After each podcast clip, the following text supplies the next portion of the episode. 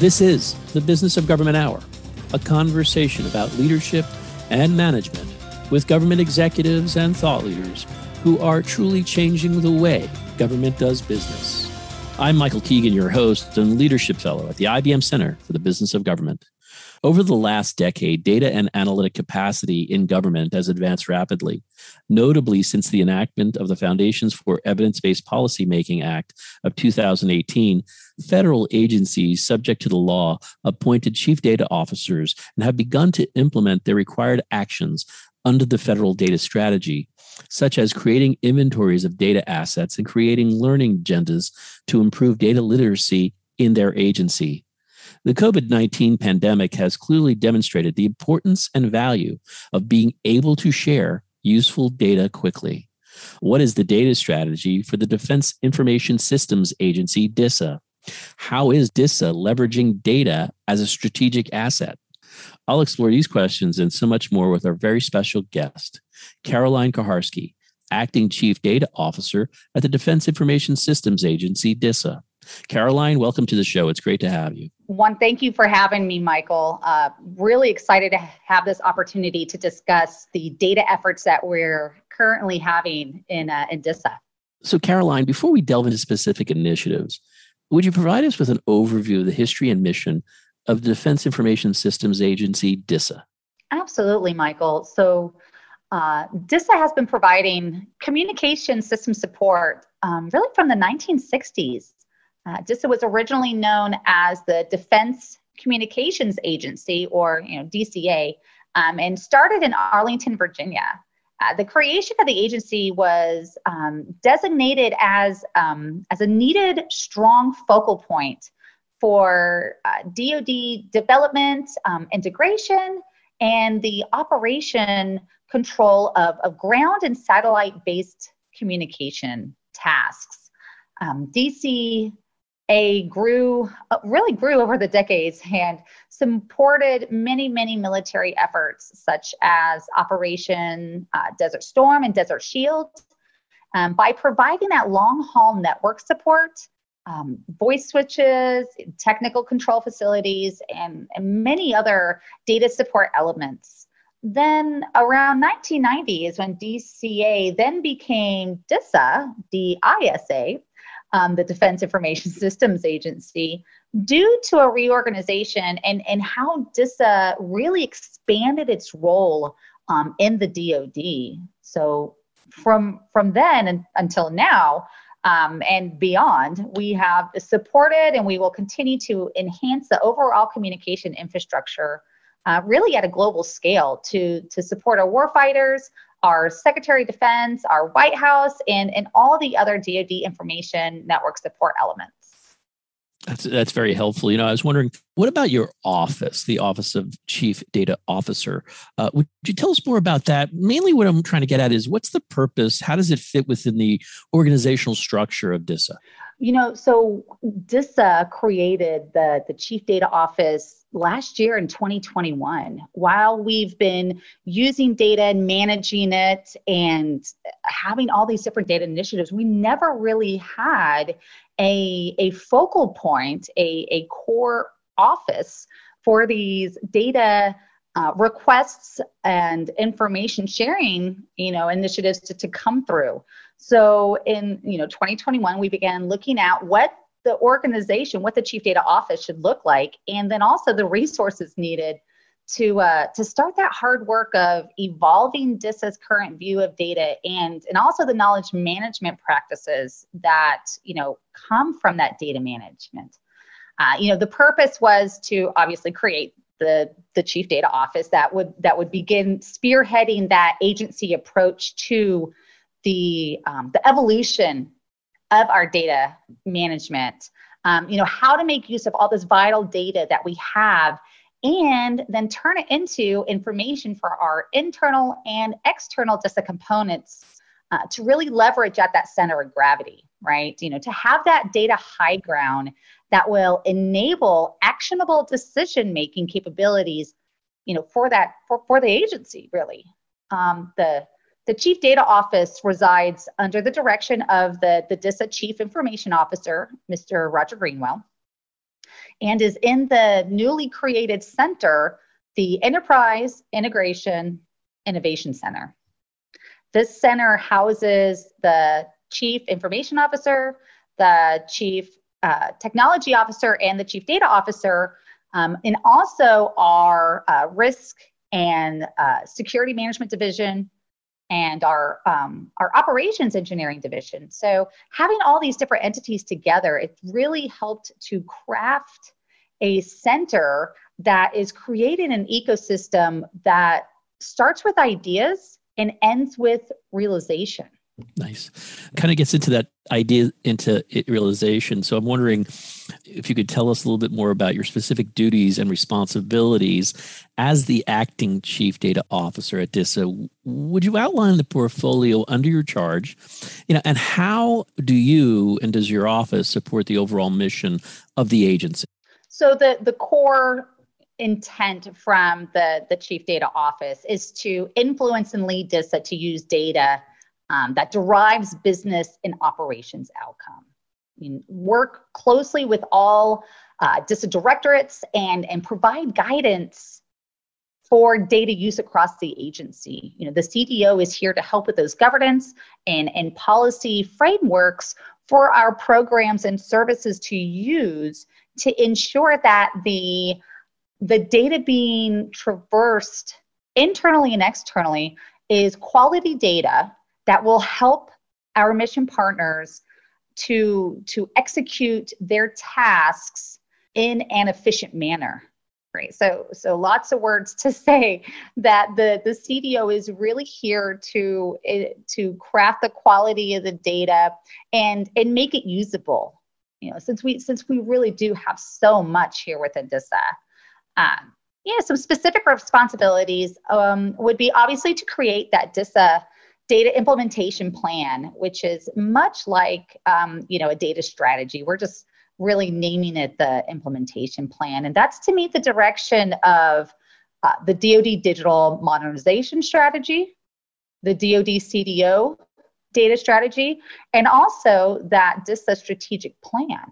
Um, you know, we've received our orders from you know various leadership, and and our implementation plan will be the framework that we use to to meet that mission. Another would be you know to grow the use of knowledge management by providing you know knowledge management best practices and information to the workforce. One of, one of my biggest focus points is while we are going to be asking the agency to, to change the way it uses data, we got to give them the resources to be able to do that. I, I can't tell somebody to do something if I'm not going to give them the training or tools to do it. So we're really focusing on ensuring that the workforce is able to meet these data demands um, that, that we're putting forth. Um, a, another one would be, you know, really working across our cyber and business um, data custodians and working with them on how we can exploit the, the data to our mission partners really in that secure and ethical manner. Um, this will really help to, to increase our data sharing opportunities to our DoD mission partners and it goes to that elevation you know elevating their ability to to make that to make actionable decisions from the data that we can we can provide. That's a wonderful portfolio. You know, um, I was wondering since taking over your role and, and given that expansive portfolio and the, and the, charge that you're leading, what are the top management challenges uh, that you've faced, uh, and how have you sought to address some of those challenges? you know, the, you, you ask this as a real, you ask this at a at, at a great time, Michael. Um, since we are really officially like in our very first 100 days uh, of, of having a chief data office we you know I, am I'm, I'm at the point where i can i can take a step back and, and reflect um, on those challenges that that we've encountered and and how do we um, you know change the responses that we originally thought that we had to what they actually should be based on you know the, the path that we're now walking and, and have seen in the first 100 days. Um, some of those challenges would would be you know number one really acquiring the right the the correct resources from the beginning um, an example would be you know we, we solicited for um, like uh, some some data governance support resources. And and when we wrote the documents for that support, we we wrote it in the mindset that the chief data office is way further down the road than what we originally were. So we quickly had to learn that we needed to pivot and, and adjust that support verbiage of what we really needed in the first phases of building this office. That that gave us the ability to to capitalize on you know external resources at where we are right now instead of with the expectation of where we're going to be the, the foundation of a chief data office is very, very important on how we're going to be able to leverage that authority within the office. So understanding, you know, what what resources we needed to, to meet that authority was was a bit of a challenge. Another challenge that I think that we'll have really throughout the life cycle of the chief data office you know whether it's today five years ten years is is really just communicating to to the workforce and and all that you know the the chief data office team is we're really here for innovation not disruption and sometimes those two things can be seen as as the same or you know possibly misinterpreted you know we're, we're not here to completely turn data use upside down uh, but what we are here to see is, is how we can mature with our data use. You know, uh, providing the workforce with illustrations and true details of the, the case for change of our of our data use. You know, letting them see where the true value can be can be taken um, if we were just to to possibly rethink what we're doing with data and where we could be with data. That's great. You know, I was wondering, you, you said, I didn't realize it was the first 100 days or kind of close to that, but how exciting is it to build an office from the ground up? It's really exciting, uh, Michael. I'm, I'm so thrilled to be able to really kind of craft something out of nothing. You know, it, it took about four months for us to create the, the plan and begin implementing that plan for the office um, and, and I very much enjoy watching things things grow. I, I have a bit of a green thumb, so you know, planting the seed and and watching something come from nothing to where you're actually bearing fruit uh, is is such a privilege to be a part of, and I feel that's exactly where we are with the the CDO office within DISA. So, what surprised you most since taking on this role? What surprised me most? Um, there's been lots of surprises around every corner, Michael. But what has surprised me most would possibly be just really the buy-in that we've already encountered from leadership and and really the agency workforce that that we've been able to reach out to. I, I was really surprised at the desire to assist in not just building this brand new office and pouring resources into it, but also the willingness that lots of different offices and you know individuals in the agency were really willing to provide um, much needed you know resources when we we really didn't have anything um, when you when you create an office and this is public private where wherever you are you don't typically have people um, machines, you know, money just laying around you can pour into it. It's something that you have to really work across across uh, party lines and and and build that together. So, you know, really having that that buy-in from the leadership and willingness to provide, you know, resources really proves that the importance of having um, the CDO, this the single data management component for the agency, how important it is for DISA. So, Caroline, would you tell us more about your career path, how you got to this leadership position? Uh, just a little bit about about yourself. Sure, I I've been with DISA for about 15 years, uh, working in various areas of of the agency. I, I started at um, in Oklahoma City uh, DISA has a computing center out there, and that's that's where I began my career. Um, I started providing office, then mobility support, then operations support. So just kind of moved my way through different, you know, technical levels.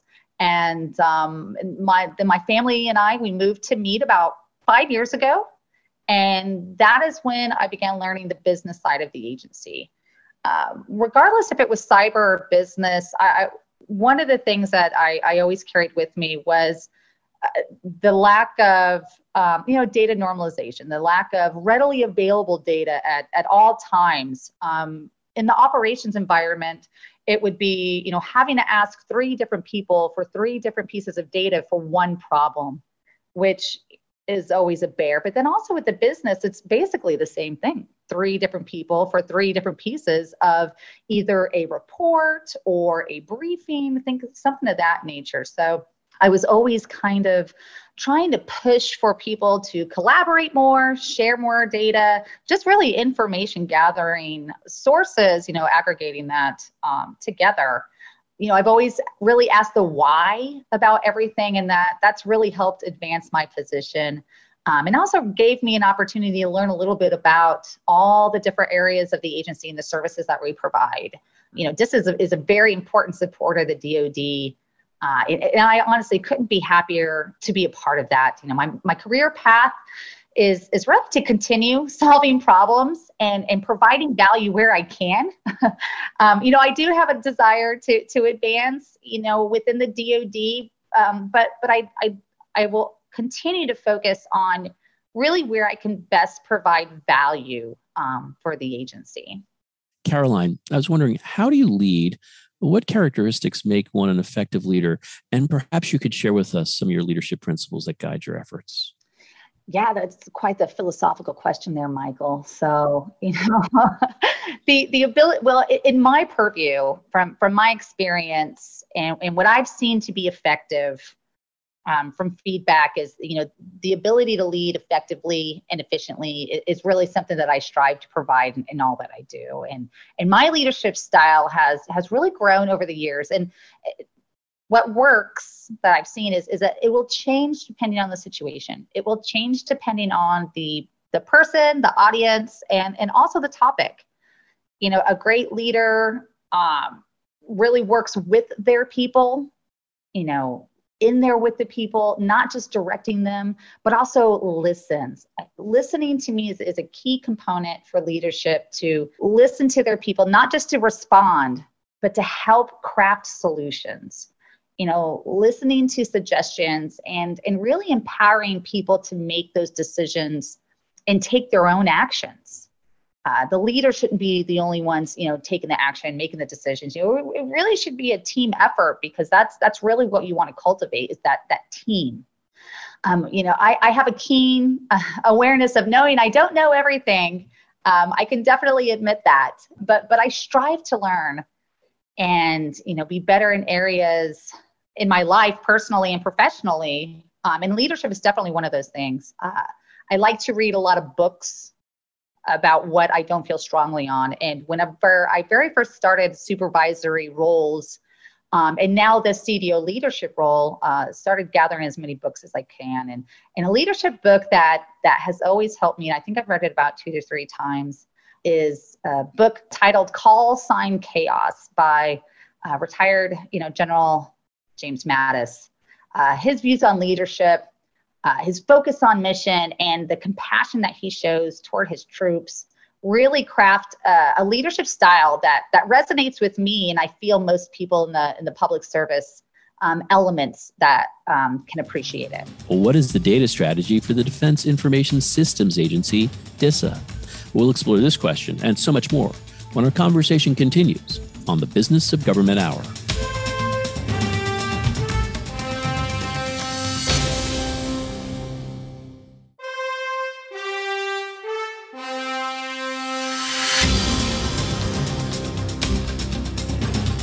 Welcome back to the Business of Government Hour. I'm Michael Keegan, your host, and our guest today is Caroline Kuharske, Acting Chief Data Officer at the Defense Information Systems Agency, DISA. So, uh, switching into more about the strategy that you're working on, Caroline, could you share with us DISA's data strategy and, more importantly, the key priorities of your office? Right. So, at, you know, we spoke just a touch on it earlier. You know, we are currently um, drafting and finalizing the DISA data implementation plan, which is that, you know, the DISA data strategy. Um, and that is to meet the, the DoD CDO data strategy, but also the DISA strategic plan that our Director General Skinner laid out and the DoD CDO data strategy that Mr. David Spirk laid out those house the strategies and now it's up to you know the components you know chief data office included to map an implementation plan on how to meet that strategy. You know our key implementation priorities include the exploitation of dod data uh, you know across the dod in that secure and ethical manner. We, we cannot forget that those key points of being secure and being ethical with what we are doing with our data. You know, DISA provides many, many services to the DoD, and the infrastructure has a vast amount of data that traverses a- across it. So we really need to harness that that data and and share the information from that data to the war fighters um, that need it to make those actionable decisions. So Caroline, as a follow up, um, I was as I was developing this around the strategy and what are there specific internal drivers, which I think you alluded to. And I'm also interested any external trends that have shaped and inform your strategy. Right. Yeah. The you know the the the DISA strategic plan uh, data is outlined as its own line of effort, which is line of effort number three, and um, titled uh, "Leverage Data as a Center of Gravity," uh, which is accelerating data managed projects across DISA and the DoD, um, that that is a, that is a huge internal driver um, that will help us to collect and analyze data that we have. Right. So also finding where data lives, who the data stewards are, where we have deficiencies. Um, that is also on the radar. The, the DoD has worked in data silos for decades, right? That's just been the mentality that we've had. What data I have is mine, what information is mine, and I may or may not share it with you.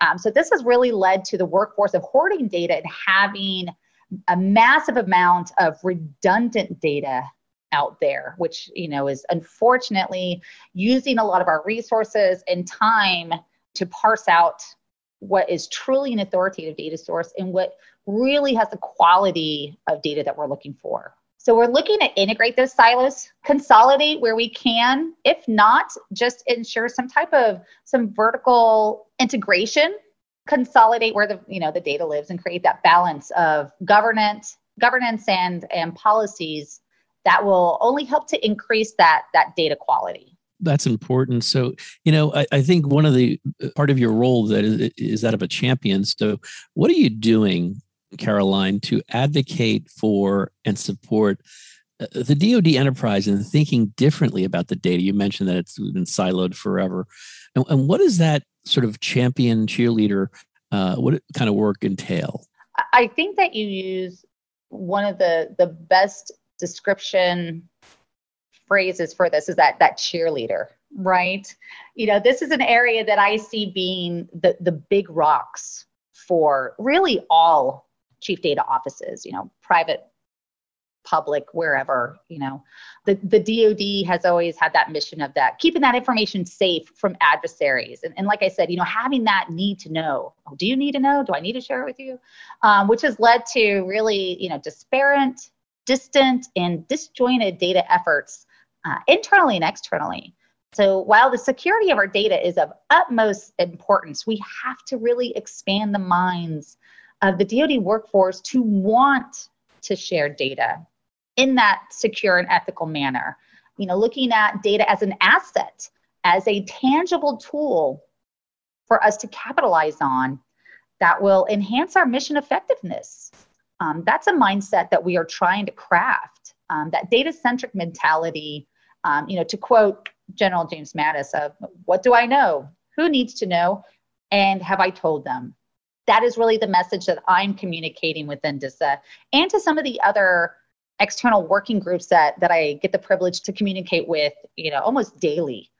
Now, this this effort really entails um, a lot of evangelism from all areas of the workforce. Um, we really have to provide that robust training for the workforce to kind of help re-engineer their thinking into becoming you know data data centric you know into them thinking about the data first i want you know there's a service that needs to be implemented. What are we doing with the data? Normally that's the question asked a little further down in the engineering and and implementation of services and programs. But what we're trying to do is flip that script and have it asked at the beginning so that data quality, that data sharing is built into the beginning of our capabilities and our services.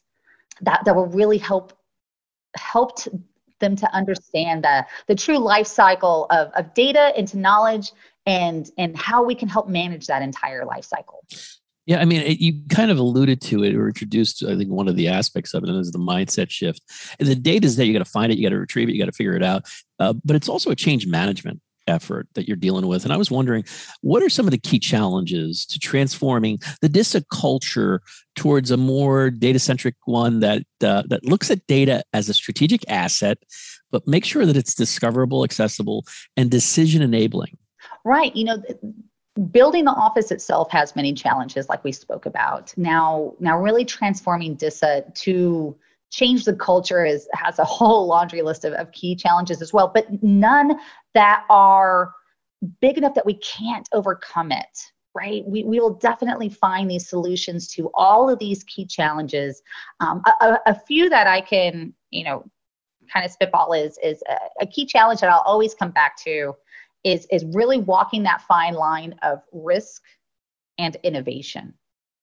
So as as DISA and our, our workforce matures with how we're changing some of our business strategies used for our capabilities, you know, we will we will have to take risks to achieve true innovation. And we need to carefully craft and weigh out those risks to ensure our investments and our missions are supported and enhance our day to day decision making. So, really thinking about what we're wanting to do with data, how we need to change some of our infrastructure or even business processes. What are the risks there?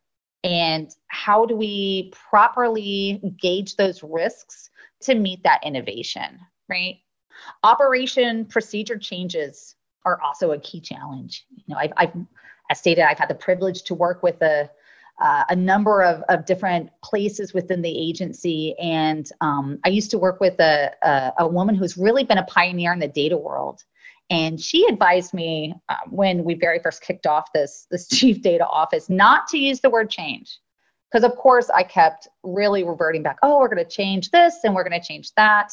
And uh, she said, no, no, no, let's let's dial it back from the word change, but use the word evolve um, or mature because you know as human beings we get nervous whenever somebody starts talking about change. We and that's completely understandable.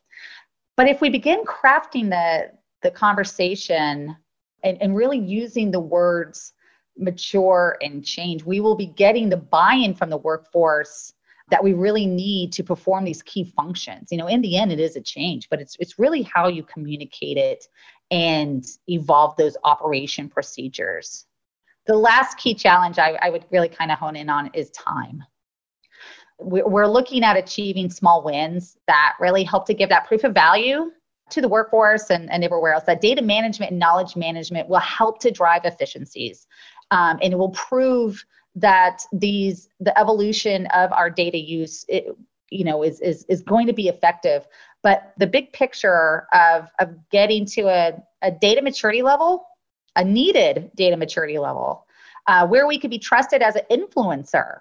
Uh, that that's going to take time, and and the foundation work that we're laying down right now, you know, it isn't fast and it isn't flashy, but it is 100% necessary for us to be able to truly get to that maturity level that we need to get to. Now, Caroline, I, I, like the way you bring risk equation into this discussion, and also the idea of yeah, it is tra- it's change management, but it, it is actually an evolution of how an institution or an organization like DISA decides to use an asset like data. So it's a very interesting. It was a very interesting way of putting it, and, and it kind of transitions into that foundation you were talking about. And where I'm going with this is, what can you tell us about your data cataloging project? Yeah. So um, as an effort to really automate finding our data, uh, you know, knowing where it lives, um, who who the data stewards are, you know, how is it being used. We've invested in a, a data catalog capability that will really push the modernization of, of our data use. Um, it's you know when we're talking about data catalog, and and I think yourself and, and probably the majority of, of listeners out there can can appreciate, you know, whenever we used to go to the library and we would go to the filing cabinets on the wall and start thumbing through all the little cards um, in alphabetical order, you know, that that really had that that book catalog for us to find the right book. Well, on that catalog, it really didn't give us a whole lot of information about the book, just really the title, the author, um, you know, when it was written and where you can find it. And that's what we're looking. Um, that's what that's what we're implementing within the agency right now. Is that a, that ability to go a, a, across our environments and start finding what data is where. Before we could start really implementing those changes or those those new governance and policies um, that will begin with you know role-based access that will begin with piecing certain data sets together for easier reporting finding that redundant data and possibly you know helping to to converge different environments we needed a, a capability to help us do that. Uh, trying to have the workforce just send us in spreadsheets where where they're manually inputting what data they think they have where that that was just not going to meet the mark. So that is that is when the data catalog project really came into a a, a prior a prioritization effort um, for the chief data office. That's wonderful to to understand that. I mean, it seems like you're doing a lot of things in that regard. So I was wondering, Caroline, would you tell us more about your efforts to develop and implement the data governance and policy framework? I know you guys are in your infancy, but this is like when you have the time to do that. What are you doing in the area of data governance and the policy framework? Right. I mean, going back to that data catalog, really what's going to make that work whenever it comes to securing data, the sharing data, the finding data are going to be the, the governance and policies that we put in the back end. So that's just one example of how the data governance and, policy framework is going to help with the agency.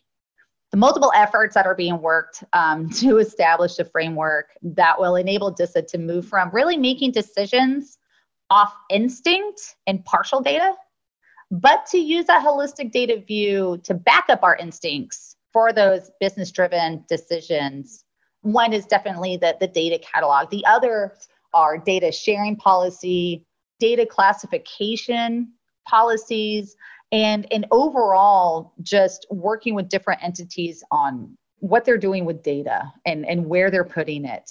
Um, you know, one of the major efforts that that I go back to is listening you know we we spoke at that about that when it comes to our leadership style but it's it's i have found that it's really helping with our development of of the chief data office itself. Um, lots of listening through interviews that we are conducting really within every corner of the agency we're talking to system owners, we're talking to system end users, we're talking to data stewards, data custodians, you know, senior leadership, really anybody that has a vested interest in what we're doing with data and how we're doing with data.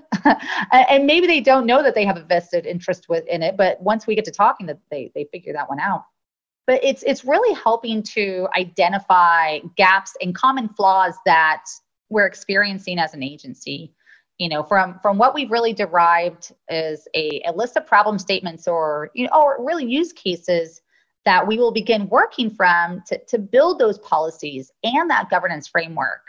Um, it's, it's a really exciting time to be part of that chief data office since, since we're really learning quite a bit about the agency and, and also how we can really help to, to propel the agency to where it you know where it could go where it could be. My next question was around was getting away from the operational stuff. Are you folks in any capacity within your portfolio um, using sort of the artificial intelligence mach- machine learning in your efforts or contemplating how how it will help you in in in, in either in some cases getting the data out there that you need to make uh, informed decisions but also as a way to defend DoD networks. Absolutely michael. I mean it's it's all about evolution right? It's all about going from manual to automation to MIML you know? Um, so we we have a lot of those conversations. Um, you know ai and ml are really the next steps um, in the DoD data mission itself. And, and that's really across the board. So, you know, how can we leverage AI and ML and where is it appropriate to leverage it? Those are definitely uh, questions and items that that we are putting on our strategy board and and where we need to to really automate a lot of those manual tedious processes so that we can allow our workforce to to prioritize our efforts. You know if, if we get bogged down with some of these tedious things we're we're really um, starting you know we really suffocate ourselves from being able to appropriately resource some of the other items that are so high on the agenda um, within the agency. So working together uh, across the, the, the various divisions and directors and centers um, and, and finding where that data evolution to automation to to AI and ML, that's really, you know, exciting. But that is part of that evolution, like I said, of, of where we're getting to strategically. How is the Defense Information System Agency leveraging data as a strategic asset? Well, we'll explore this question and so much more when our conversation continues on the Business of Government Hour.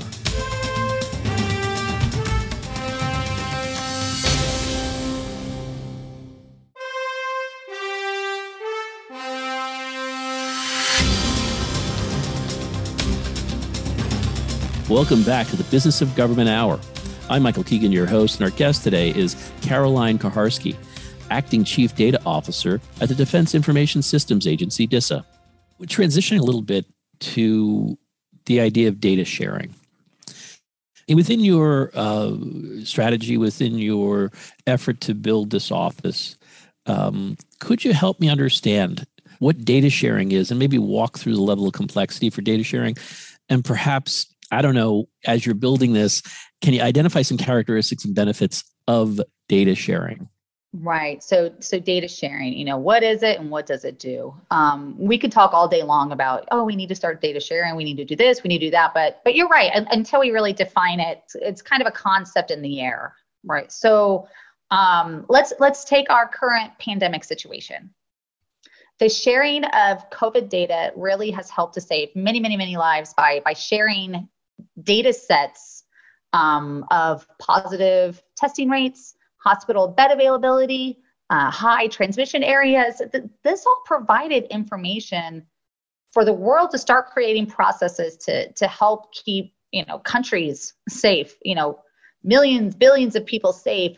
Um, all of these processes were built on data sharing.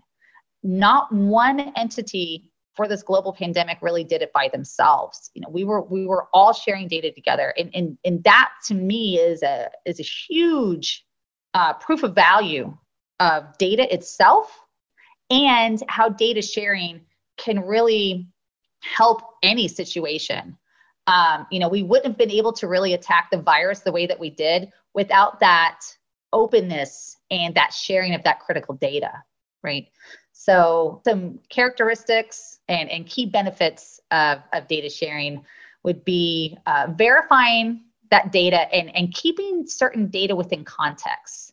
I think that's a layer of complexity that, that data stewards and, and data custodians have and, and need to be vigilant with, right? So, um, ensuring that certain data is tagged or defined properly, what that does is it tells the data users how it should be correlated and how we can put it with other pieces of data. So, uh, like when one piece of that data puzzle doesn't align, then you've lost that data high ground. You've lost that data integrity, and you're not going to be able to tell the true story of that data and information that you're really wanting to convey. Caroline, DISA recently launched a clean sheet budget review to ensure its spending plans are aligned to the agency's latest priorities. How will your office contribute to the success of this process?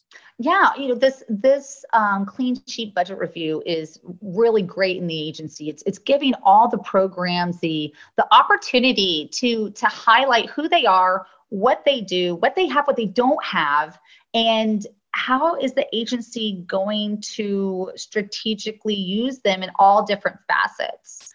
Um, I've I've definitely personally learned quite a bit about you know some some of the services details that I was not privy to. And I believe that a lot of leadership and individuals that are part of that review board and, and meeting um, are learning a lot as well. So that's I, I think that that is a, a, a, great contribution right now. So, you know, what I'm personally doing, what the Chief Data Office is doing is, is really listening to the, the needs and concerns of the programs, much like the majority of the other senior leadership. What I do is I ask, you know, what pieces of data or information that they lack um, or how they are implementing, you know, data integration, you know, where appropriate and other things of, of that nature, you know, data storage, um, how are they doing some of their cyber analytics, especially for our DISA Operations Center, our DISA business systems? How are we possibly sharing with that, you know, that vertical integration I was I was talking about, possibly between those systems to, to help, you know, in inputting data in one system or environment and having it traverse through the entire life cycle of that decision making across different systems um, where appropriate, of course. And this has really helped to highlight needed efforts, but it's also really helped to identify efforts that are, are mature and can be leveraged by other programs. So having these conversations where we are able to see, okay, you're lacking this, let's have you talk to this other office and, and build that bridge for information and knowledge sharing or we we see where there are programs that are more mature when it comes to their data use and and and have that you know the the portfolio documentation crafted already let's share that template with some of the other programs so that they have that you know that knowledge management toolkit of much needed documentation for their programs as well.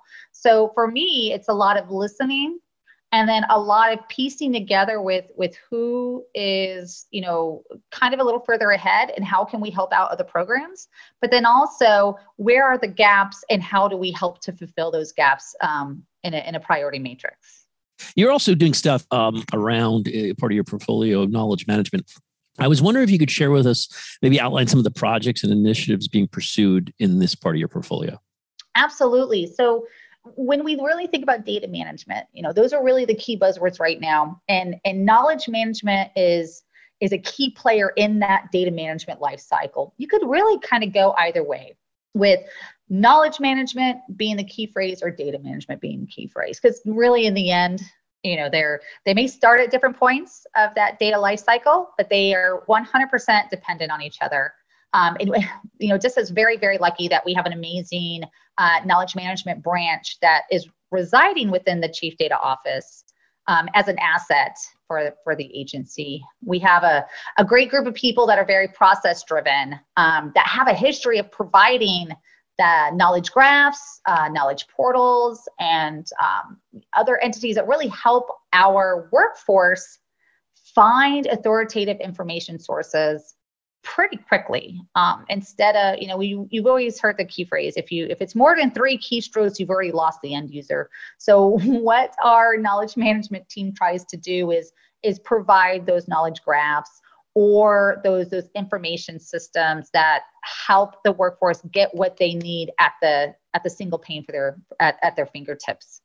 So they're they're currently creating that knowledge management toolkit with best practices um, with best practice documentation, excuse me, and, and examples of um, knowledge management tools for that information bundling, right?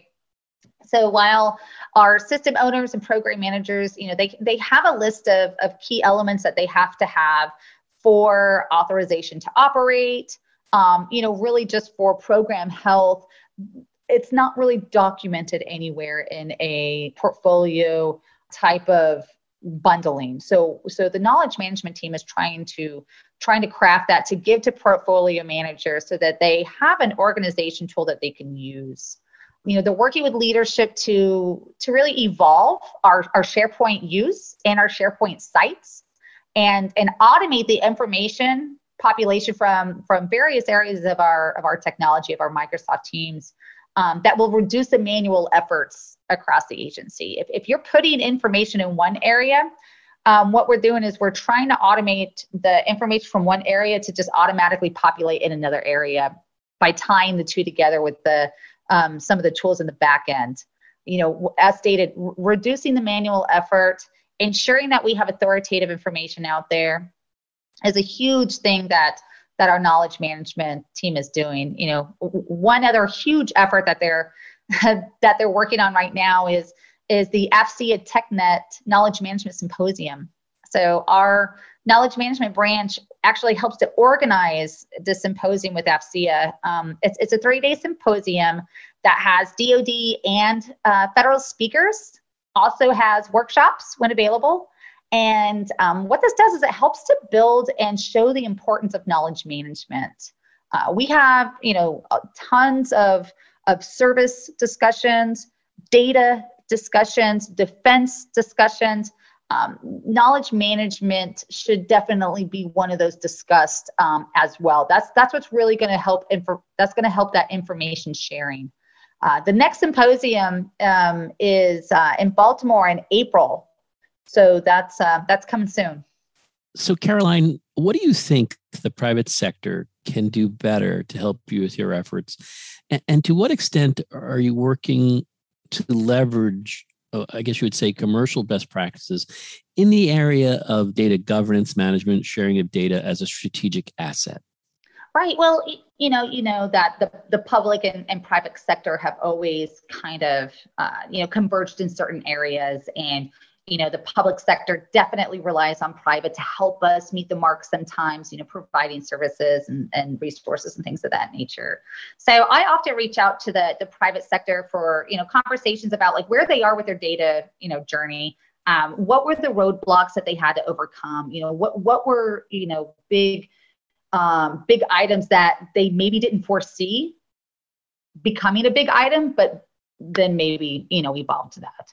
Um, you know, I look to industry to really help push our current efforts within DISA to help align with that DISA strategic plan and, and all the lines of efforts um, within that strategic plan. You know, our industry partners should be having those conversations with our our, our DISA program owners on how are we how are we meeting the strategic plan and and also providing some ideas on on how to get to to that next step so throughout our conversation you you've kind of alluded to this but i wanted to get in more depth about it and and that is how are you leveraging partnerships and collaboration within DoD and across the federal government to help you and enhance your efforts and are you learning from the work being done um, amongst the services, if you will, outside of DoD proper uh, or by other federal agencies?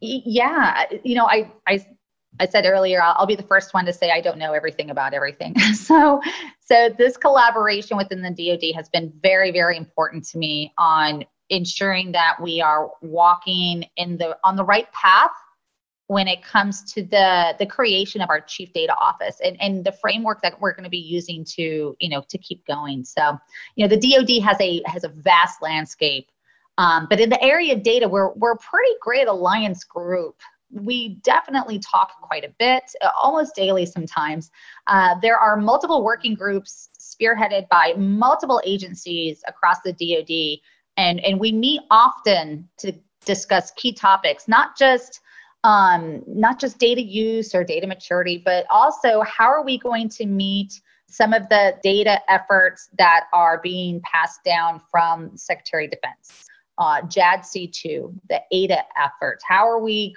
how are we meeting the mark in the digital modernization strategy? Things things like that. Um, you know, we discussed the the data security, data encryption. Um, how are we, you know, utilizing our enterprise identity, credential, access management tools. You know, the, these are topics that are often on the table that we that we talk about. You know, it was been a wonderful conversation, and uh, one last question for you, Caroline, and that is: given your your background, your career, your time, your leadership position right now, what advice would you give someone who may be thinking about a career in public service? Wow. So you know, I have I have two two kids that you know often you know ask what you know I, I ask them what they want to be when they grow up and sometimes they they say they want to do public service sometimes they want to do private service but um, really in the end what i when i want to tell people about considering that career is um, you know when, when i look at all the areas of the dod that disa touches uh, i'm constantly reminded why i'm in i'm in public service. Keeping this remarkable nation safe and and en- enabling our American public to, to continue to have the freedoms that we fought so hard for not so long ago, um, it really inspires and energizes me every day. I know that my job and, and really all the jobs in, in public service are here to keep this great nation safe. And it's an honor to be a part of that. Um, I think anyone who is in the public service uh, would share in that same feeling. That's terrific, Carolina. I want to thank you for taking time out of your busy schedule today to join me. But most, most importantly, most of all, I want to thank you for your dedicated service to the country. Awesome, thank you. Uh, thank you, Michael, for for for giving us this this time to discuss, you know, what we're doing in in the DISA agency and the DoD. I think highlighting these great efforts is is really important. So appreciate your time as well. This has been the Business of Government Hour, a conversation with Caroline Kuharske, Acting Chief Data Officer at the Defense Information Systems Agency, DISA. Be sure to join us next time for another informative, insightful, and in depth conversation on improving government leadership and its effectiveness. Until then, subscribe, download, and listen to the entire interview at Podcast One, iTunes, or on your favorite podcast app. And as always, at businessofgovernment.org. For the Business of Government Hour, I'm Michael Keegan, and thanks for joining us.